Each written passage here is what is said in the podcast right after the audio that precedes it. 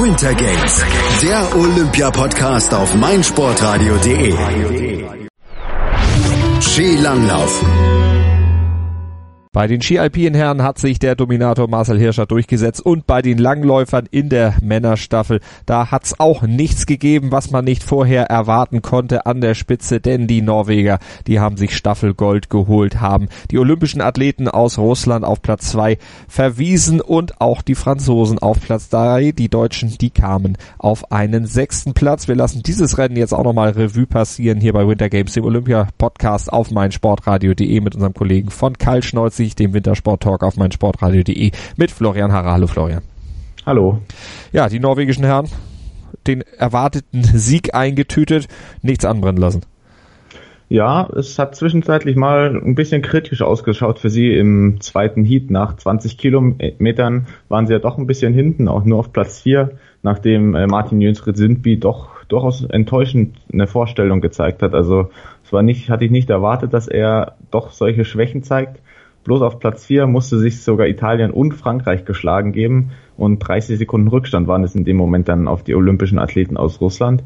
Aber gut, hinten raus hatten sie dann einfach die stärksten Athleten, sie sind mit Abstand die konstanteste Mannschaft mit vier Leuten, die ähm, ja jederzeit in die Top 5 oder aufs, ja eigentlich auf den Sieg laufen können in einem Weltcuprennen. Und so konnten sie dann eben auch hinten raus das noch aufholen mit äh, mit Platz 3 mit äh, Simon Hickstadt Krüger, der da die Lücke wieder zugelaufen hat auf ganz vorne und auch auf die olympischen Athleten von Russland sogar schon einen Vorsprung dann ausbauen konnte, sodass dann Johannes Kläbo souverän das nach Hause bringen konnte.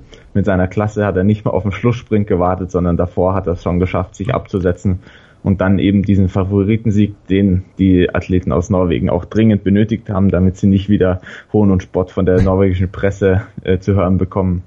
Den haben sie sich dann eben geholt und da war nichts nichts dran zu rütteln. Ja, denn die Ansprüche bei der Langlaufnation Nummer eins sind natürlich hoch. Zweite, dritte Plätze, die zählen da nicht besonders viel. Goldmedaillen sind das erklärte Ziel und auch der erklärte Anspruch, den man in Norwegen einfach haben muss. Das hat ja auch schon die Geschichte absolut gezeigt. Äh, die Franzosen hinter diesen beiden da vorne, hinter Norwegen und den olympischen Athleten aus Russland, die sich eben bis kurz vor Schluss dann auch noch ein sehr enges Rennen geliefert haben, bis eben Johannes Klabo Nägel mit Köpfen gemacht hat. Die Franzosen deutlich weiter zurück. Da sind über 30 Sekunden, 36 Sekunden am Ende auf den Sieger. Genau, das war aber auch zu erwarten. Äh, Frankreich hatte das Glück, auf Position 2 äh, Maurice Magnificat stehen zu haben, der sehr stark gelaufen ist und eben sogar Johannes äh, Martin Sündby besiegen konnte. Dadurch waren sie vorne in der Spitzengruppe dabei, sind dort dann auch mit Norwegen mitgelaufen im dritten Heat und im letzten, ja, mussten sie dann abreißen lassen, haben da dann eben diese 36 Sekunden verloren. Aber es war trotzdem eine sehr erfreuliche Leistung für das Team, eine Medaille als aller Ehren wert. Und da haben sie auf jeden Fall die Erwartungen mindestens erfüllt. Denn vorne klar Norwegen und die olympischen Athleten aus Russland, die waren weg. Aber dahinter war das Feld doch ziemlich offen, weil mhm. Frankreich, Finnland, Schweden, auch Italien und Deutschland, alle haben keine vier Athleten, die ausgeglichen stark sind, so um da vorne mitlaufen zu können, wo man sagen könnte, die werden sicher aufs Podest kommen. Und dadurch war das auf jeden Fall eine Leistung für Frankreich, die sehr erfreulich für sie war und ja auch wirklich als Erfolg gefeiert werden kann. Und dann auch die Finnen vor allen Dingen noch über eine Minute Rückstand haben, die auf Platz drei. Also da hat Frankreich dann ordentlich was gut gemacht. Die Schweden auf fünf und Deutschland auf Platz sechs, genau wie die Damen am Vortag.